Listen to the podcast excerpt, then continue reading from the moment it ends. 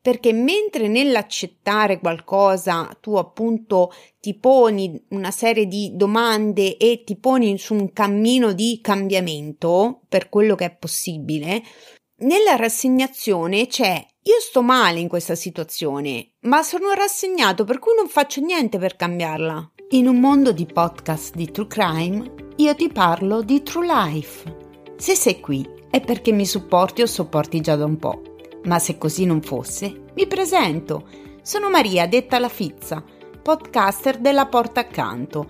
Stai ascoltando Sorriso Sospeso, il podcast che ti fa compagnia mentre guidi, cammini col cane o scarichi la lavastoviglie. Ti racconto quel che mi passa per la testa e per il cuore in modo onesto, spontaneo e senza filtri, a parte quello antisputo che metto davanti al microfono mentre registro. Ciao fizzate, ciao fizzati, bentornati a Sorriso Sospeso. Oggi voglio parlarvi di una differenza tra due parole che di solito nel linguaggio comune sono considerati sinonimi, ma in realtà sono due concetti molto diversi che implicano una diversa ehm, azione, nel senso che il primo implica eh, appunto la possibilità di agire, l'altro implica la resa. Di quali termini sto parlando? Sto parlando della differenza che c'è tra l'accettazione e la rassegnazione. Ora qualcuno starà pensando, ma perché non so la stessa roba? Cioè non sono simili? E, cioè che differenza c'è tra accetto questa roba e mi rassegno che questa situazione è così? E anch'io pensavo fossero sinonimi, e invece no. E invece sono molto molto molto differenti, almeno mm, da un punto di vista di psicologia, di percorso, di crescita personale. E, insomma, se andiamo a vedere mm, il significato effettivo eh, vero e proprio de- dei due termini, non sono assolutamente sinonimi, anzi sono proprio due quasi in contrapposizione, ma andiamo per ordine. Cosa vuol dire accettare? Accettare vuol dire vedere la realtà per quella che è. Faccio un esempio. Ehm, succede qualcosa e, e quella cosa è successa, cioè un dato di fatto, ok? Ormai è successa, non la puoi cambiare, quindi in qualche maniera tu Mm, per poter andare avanti, per poter continuare la tua vita, per quanto quella cosa può, non so, essere spiacevole, può essere eh, legata a dei sentimenti, a delle emozioni negative, mm, per poter andare avanti, per poter continuare, devi accettare che questa cosa ormai è successa, appartiene al passato. Rassegnarsi invece cosa vuol dire? Vuol dire che io sono in una situazione che non mi fa star bene e invece di guardarla per quella che è e dire ok, cosa posso cambiare di questa situazione e che cosa posso non posso assolutamente cambiare perché non dipende da me e quindi di conseguenza non è pure inutile che mi sbatto per fare qualcosa perché tanto non la posso cambiare perché non tutto dipende da noi. E allora cosa faccio? Faccio la vittima. Mm, mi arrendo, tanto le cose vanno così, non ci posso fare niente. C'è un, una resa passiva. Non so se notate la differenza tra le due cose. In pratica, l'accettazione che appunto è vedere che le cose sono così come sono e mh, mm, accettare, non so, il fatto che io posso sbagliare, accettare il fatto che non sono perfetta, accettare il fatto che non sono ricca, accettare il fatto che non ho più vent'anni, eh, accettare il fatto che sono nata in una città e non sono nata in un'altra città, faccio esempio, un altro paese. Cosa mi permette di fare? Mi permette una scelta attiva, nel senso che io accetto questa cosa e poi cerco di fare delle scelte e mh, di lavorare su me stessa affinché se certe cose non mi fanno stare bene posso fare un altro percorso, posso fare un'altra scelta. Mentre nella rassegnazione c'è proprio quella cosa del dire eh, perché proprio a me, ma perché tutte a me, tanto va sempre male, tanto non posso fare nulla per cambiare, tanto ci provo, qualsiasi cosa faccio finisce sempre nella stessa maniera. Vittimismo, vittimismo, eh, rassegnazione tra l'altro è passivo anche per un altro, cioè è negativo e passivo anche per un altro aspetto. Perché mentre nell'accettare qualcosa tu appunto ti poni una serie di domande e ti poni su un cammino di cambiamento per quello che è possibile, nella rassegnazione c'è io sto male in questa situazione, ma sono rassegnato per cui non faccio niente per cambiarla. Cioè, magari sto in una relazione che mi fa star male, ma non faccio niente per andare via da quella relazione o per cambiare il, il sistema. Nel senso che facciamo l'esempio con le persone, ok? Pensare di poter cambiare qualcuno è una cosa assurda nel senso che al massimo la persona cambia, cioè al massimo l'unica persona che tu puoi cambiare nella tua vita e non è nemmeno così semplice e così facile, sei tu, sei te stesso. Non puoi pensare di cambiare tuo figlio, tuo marito, tuo padre, tua madre, mm, tuo collega. Devi inevitabilmente accettare che loro sono, sono diversi da te, che sono fatti in una determinata maniera. Ma la differenza tra accettare e rassegnarsi dove sta? Che se io in una determinata relazione ci sto male, l'accettazione vuol dire ok, questa persona è fatta in questa maniera, siamo compatibili? Cioè io riesco a starci in questo modo con questa persona che si comporta in questa maniera? Sì, no, eh, sì, se però magari eh, cambio certe dinamiche. Oppure la rassegnazione è io ci sto di merda con questa persona, ma tanto non posso fare niente, tanto è inutile. E allora cosa faccio? Non solo non cambio nulla, ma eh, dentro di me o nel, nel, mio modo di comunicare, nel mio modo di, di agire, ma in più rimango lì, rimango in quella situazione che mi fa star male. Cioè, non so se riesco a spiegarmi perché effettivamente è un concetto che questi due concetti, accettazione e rassegnazione, li, eh, li, abbiamo visti stamattina in terapia, quindi tra virgolette questo episodio nasce proprio un po' di getto rispetto a queste riflessioni. Subito dopo, mettiamola così, qualche ora dopo che io sono stata in terapia, per cui in realtà anche io ero convinta che fossero sinonimi. Poi sono andata anche a leggermi qualche articolo di blog così e mi sono resa conto che effettivamente c'è una differenza allucinante. E pensavo, vi faccio l'esempio, pensavo um, al periodo della diagnosi di mio figlio, no? Vi porto un esempio pratico perché questa cosa uh, rende più semplice um, capire il concetto. Ok, uh, verso i due anni la maestra ci dice che um, ci mette la pulce nell'orecchio cioè ci, ci, ci fa capire che c'è qualcosa che non va. La mia prima reazione, insomma, soprattutto mia, è stata di negazione.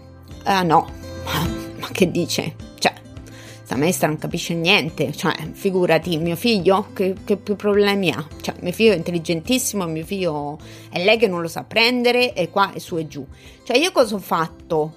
Invece di ascoltarla, e vedere che cosa mi stava dicendo o magari guardare meglio cap- con occhi diversi mio figlio, mi sono subito chiusa, cioè stavo vivendo, ho cercato di evitare quell'emozione negativa del fatto che quello che mi aveva detto mi allertava, mi stava eh, creando preoccupazione.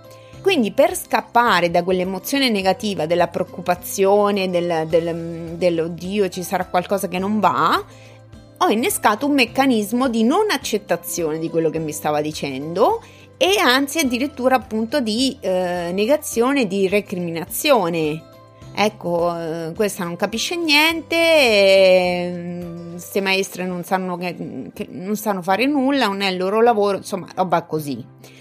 Poi però chiaramente che andando avanti nel percorso eh, mi sono mh, mm, sempre più resa conto, ho iniziato sempre di più ad osservare, a guardare, a vedere che effettivamente la realtà dei fatti non era che la maestra si sbagliava, ma che ero io che non volevo accettare determinate cose, che facevo fatica ad accettare determinati aspetti, che ero spaventatissima, eh, entrambi eravamo sp- spaventatissimi, non sapevamo cosa ci aspettava, non sapevamo di che cosa stavamo parlando perché poteva essere un ritardo del linguaggio, poteva essere spettro autistico, poteva essere qualcos'altro, non lo sapevamo.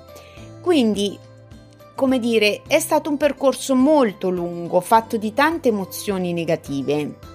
Quando alla fine siamo arrivati alla, mm, alla diagnosi, in realtà io sono arrivata alla visita dalla neuropsichiatra che avevo già elaborato, c'ero già arrivata, avevo già analizzato la situazione e avevo già capito che si trattava di spettro autistico. Chiaramente non avevo la certezza di questa diagnosi, ma avevo, diciamo, un sospetto mh, mm, abbastanza eh, grande che fosse così.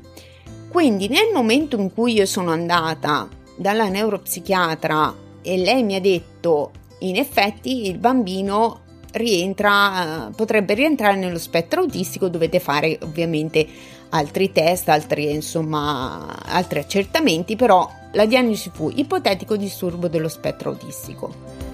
Ora, io cosa ho fatto? Io, mio marito, che cosa abbiamo fatto? Con calma, eh, con tutti i nostri tempi e tra l'altro senza neanche degli aiuti psicologici, ma tant'è, è andata così. Sicuramente ci avrebbero fatto ci avrebbe fatto molto bene, ci avrebbe aiutato molto, ma purtroppo è andata così, non ci posso fare niente, eh, la storia non la puoi cambiare. Sta di fatto che nonostante non avessimo avuto aiuti psicologici, siamo riusciti, soprattutto io, ad accettare la realtà dei fatti. Ok, mio figlio è autistico. Ora, non mi sono stracciata le vesti, non mi sono strappata i capelli, non mi sono buttata dalla finestra, non mi sono detta perché proprio a me. Probabilmente nel percorso di accettazione i primi tempi c'è stato anche quello, non di buttarmi dalla finestra, ma comunque sia il perché proprio a me, ma in realtà più dato dal, dalla paura che è legittima di non sapere che cosa ci aspettava, di non conoscere così bene, nonostante lavorassi comunque con i disabili, di non conoscere così bene alcune cose eh, dello spettro autistico che poi ho imparato dopo, scoperto dopo, anche seguendo persone sui social, persone adulte autistiche che si autorappresentano, perché comunque nonostante io sia del settore, la narrazione è un po' viziata, ma di questo insomma ve ne, ve ne ho parlato spesso. Quello che voglio dire è che nel momento in cui ti arriva la diagnosi e con i tuoi tempi, eh, ci mancherebbe altro, tu arrivi ad accettare il fatto che la situazione è questa, cioè tuo figlio è neurodivergente, tuo figlio è autistico, tuo figlio non è nella norma, ok? Cosa facciamo? Ci buttiamo per terra a piangere? No, ti rimbocchi le maniche, ti metti a capire come puoi aiutarlo, come puoi eh, dargli giusto supporto, in, quale centro poterlo portare, eh, che, quali sono le pratiche burocratiche da dover mettere in atto. Attivi un cambiamento attivi un cambiamento, anche perché, io lo dico spesso, per me la diagnosi è stato un sollievo. Perché? Perché al di là della pu- del non accettare la pulce in orecchio della maestra quando aveva due anni, io fino alla diagnosi mi sono sempre sentita inadeguata. Perché questo? Perché comunque il bambino era spesso insofferente, non riuscivamo a comunicare con lui, lui non riusciva, riusciva a comunicare con noi, cioè c'era del disagio, ok? Quindi in realtà nel momento in cui abbiamo accettato la realtà dei fatti, ossia che il bambino aveva bisogno di supporti diversi a quelli che aveva ricevuto fino allora, poi le cose sono state in salita, cioè è, è migliorato tutto, è migliorato tutto completamente. Ed è, e questo vale anche per tante altre cose, ma anche molto più, eh, più semplici, come cose anche più complesse, ok?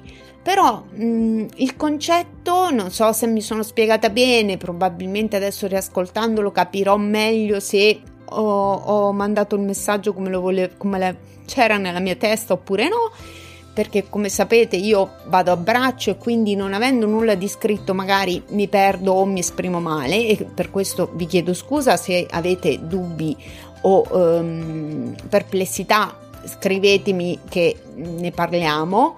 Eh, ad ogni modo c'è la vera differenza tra accettazione e rassegnazione.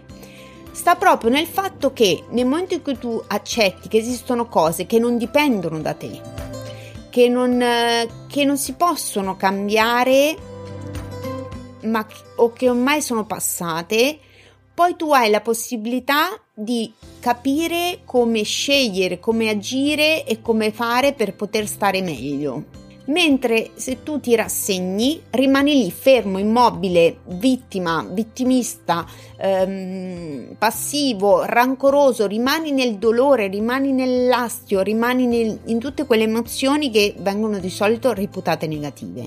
Ma questo cosa vuol dire? Vuol dire che io ehm, non devo accettare non, come si dice, non devo accettare emozioni negative? Cioè, io vi ho sempre detto che ogni emozione è valida. Certo, ogni emozione è valida, ma infatti io devo accettare il fatto, voglio accettare il fatto che ci possono essere dei momenti in cui sono triste. Voglio accettare il fatto che ci sono dei momenti in cui certe situazioni, soprattutto quelle che non dipendono da me, possono farmi rabbia. Ci sta. Ma non è che accettare vuol dire che non faccio nulla per cambiare, non faccio nulla per stare meglio, non faccio nulla per migliorare.